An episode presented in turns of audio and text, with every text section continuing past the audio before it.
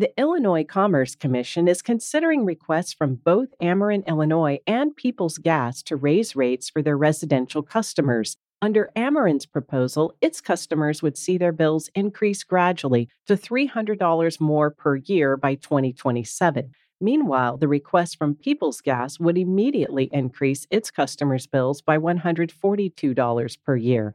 AARP Illinois urges the ICC to put ratepayers' concerns first.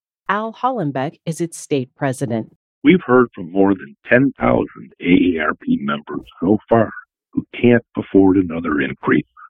Like millions of other Illinoisans, they depend on both electricity and natural gas.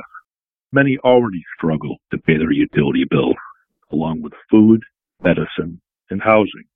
That's why we're fighting against both of these requested hikes and will continue to oppose rate increases on the backs of Illinois 50 plus residents.